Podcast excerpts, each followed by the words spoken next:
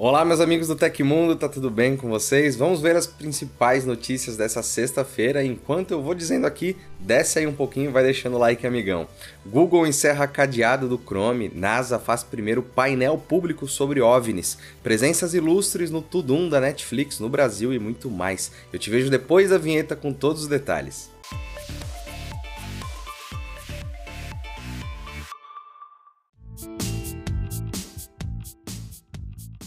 No início de maio, a Google anunciou que iria remover o cadeado do Chrome da barra de endereços, que indicava se um site era seguro ou não.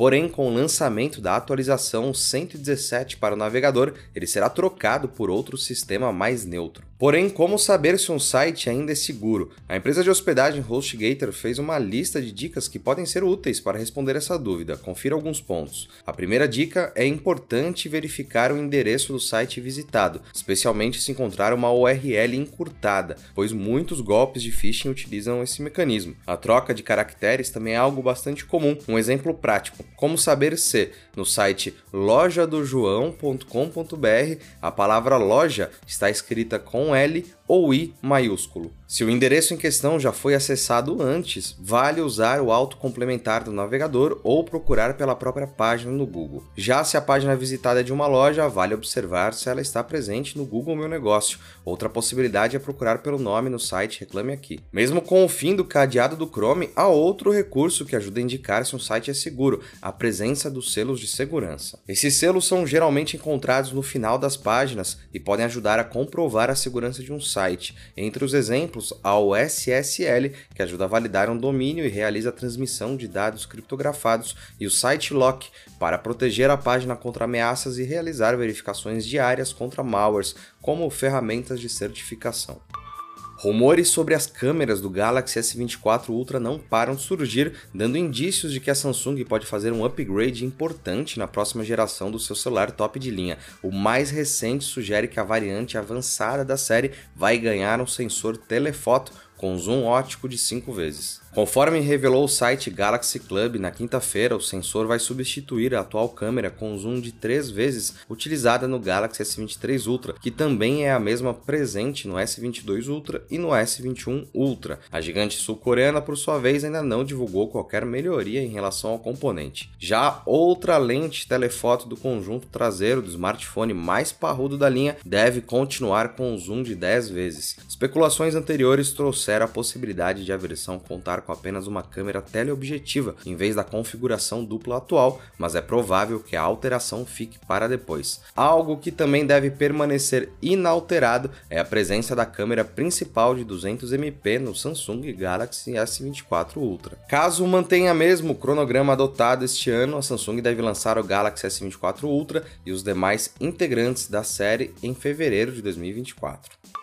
O mercado de celulares dobráveis acaba de ganhar dois novos modelos. Na quinta-feira, os novos Motorola Razr e Razr 40 Ultra foram anunciados com formato flip e cheio de bons atrativos. O grande destaque vai para o modelo mais robusto, que conta com uma tela externa maior. O 40 Ultra é muito parecido com o Galaxy Z Flip 4, mas a tela externa de 3,6 polegadas que se mistura até mesmo com as câmeras, e o flash LED é um baita destaque. Sua tela tem alta resolução de 1066 por 1056 além de taxa de atualização de 144 Hz, suporte HDR10 Plus, brilho de 1100 nits e tecnologia AMOLED. Vale notar que o Razer 40 conta com a mesma tela interna do 40 Ultra. A principal diferença entre eles neste ponto é que a tela externa do modelo mais básico conta com somente 1,5 polegada de tamanho, apesar de ainda trazer taxa de atualização de 120 Hz e uma série de atalhos para aplicativos. No Razer 40, nós encontramos o chipset Snapdragon de sétima geração,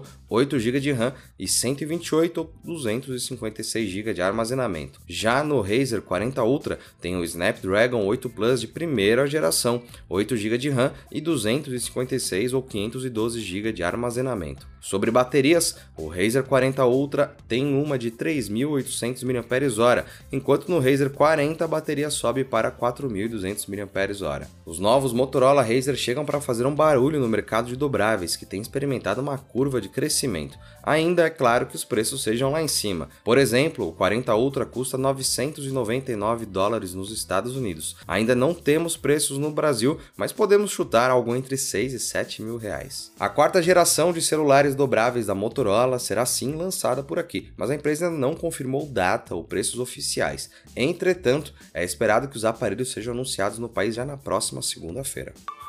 E a Netflix revelou a lista de astros que virão ao Brasil para participar do Tudum 2023. Em um trailer recheado de spoilers do evento, a empresa deu detalhes da lista de convidados deste ano, que inclui os protagonistas de Rainha Charlotte, The Witcher e One Piece. O evento será realizado em São Paulo no dia 17 de junho e será apresentado por Maísa, a protagonista de De Volta aos 15. Ao lado dela estarão Chase Stokes, estrela de Outer Banks, e Maitreyi Ramakrishnan, de Eu Nunca. O trio deve apresentar inúmeros trailers, imagens e novidades sobre as produções da Netflix. A lista completa de artistas que participarão do evento você confere aí na imagem, mas vamos falar alguns para o pessoal que acompanha hoje no Tecmundo pelo podcast. Arnold Schwarzenegger, Chase Stokes, Henry Cavill, Zack Snyder, Gal Gadot, Chris Hemsworth e muito mais. A Netflix ressalta que vai transmitir o evento ao vivo pelo canal oficial do YouTube. O show Tudum, um evento mundial para fãs, começa às 17h30 do dia 17 no auditório Ibirapuera. Os ingressos são gratuitos e começarão a ser distribuídos a partir de 12 horas de sexta-feira, ou seja, hoje, no site tudum.com/brasil. Vale lembrar que os ingressos para o Tudum no pavilhão da Bienal, também no dia 17, não dão acesso ao show no auditório. No início deste mês, um misterioso avião espacial da China retornou após orbitar a Terra por mais de 270 dias, e segundo um novo comunicado de uma agência chinesa, ele pode ter removido um objeto que também orbitava o planeta. Ou seja, a informação sugere que o avião possui equipamentos para recolher satélites, como um braço robótico. Em comunicado, o governo chinês revelou algumas informações interessantes sobre o avião espacial, contudo não divulgou nenhum detalhe, como design, equipamentos e capacidades. Segundo um relatório do Centro de Estudos Estratégicos Internacionais, o CISIS, nos Estados Unidos, a China enviou um objeto em órbita em outubro de 2022. Em janeiro de 2023, o objeto desapareceu dos radares de monitoramento, mas ele voltou a ser identificado em março. Em entrevista à revista Nature, o astrofísico do Harvard Center for Astrophysics, Jonathan McDowell, disse que os chineses estão trabalhando com braços robóticos há algum tempo. Nesse caso, é possível que o principal objetivo do misterioso avião espacial seja reparar satélites danificados ou remover detritos orbitais, além de a possibilidade de uso para funções militares. E o veículo foi enviado no foguete Long March 2F no dia 5 de agosto em uma missão de lançamento no Centro de Lançamento de Satélites de Yukon. Inclusive, é a segunda vez que o avião espacial é enviado ao espaço. A primeira viagem aconteceu em 2020. E nessa última quarta-feira, a Administração Nacional da Aeronáutica e Espaço dos Estados Unidos, a NASA, realizou a transmissão ao vivo da primeira reunião pública que visa abrir uma discussão mais formalizada sobre os OVNIs. Atualmente, o termo oficial usado nos Estados Unidos é Fenômeno Aéreo Não Identificado, ou UAP. O objetivo da agência espacial é desenvolver um modelo de categorização e avaliação desses objetos anômalos não identificados. Em um painel com 16 especialistas da área espacial, a NASA divulgou que reuniu uma equipe para estudar o APs e criar métodos científicos a fim de identificar quais observações são de fenômenos anômalos reais. Eles explicaram que, em muitos casos, os relatos de objetos não identificados podem ser observações de eventos da natureza, balões ou aeronaves. Recentemente, os oficiais dos Estados Unidos também alteraram o termo fenômenos aéreos não identificados para fenômenos anômalos não identificados, pois nem todas as observações são de objetos voadores. Por exemplo, alguns são observados em regiões marítimas. No painel, o diretor do Escritório de Resolução de Anomalia de Todos os Domínios, a AARO, Sean Kirkpatrick, afirmou que a agência espacial teve acesso a mais de 800 avistamentos de UAPs, contudo, apenas entre 2 e 5% são observações realmente anômalas. Ele também diz que a maioria dos relatos foi descartada, pois foram facilmente explicados por suas características mundanas. Por fim, a equipe da NASA afirmou que está comprometida com a transparência em torno do tema. E você, acha que o fenômeno é causado por alienígenas? Deixa seu comentário aí embaixo. E aconteceu na história da tecnologia. No dia 2 de junho de 1966, a sonda lunar Surveyor 1 da NASA pousou no Oceano das Tempestades na Lua, tornando-se a primeira espaçonave dos Estados Unidos a pousar suavemente em um corpo extraterrestre. O programa Ranger anterior enviava naves com pouso forçado. No entanto, a espaçonave soviética Luna 9 reivindica a honra de ser a primeira a pousar suavemente na Lua, quase exatamente quatro meses antes do Surveyor 1.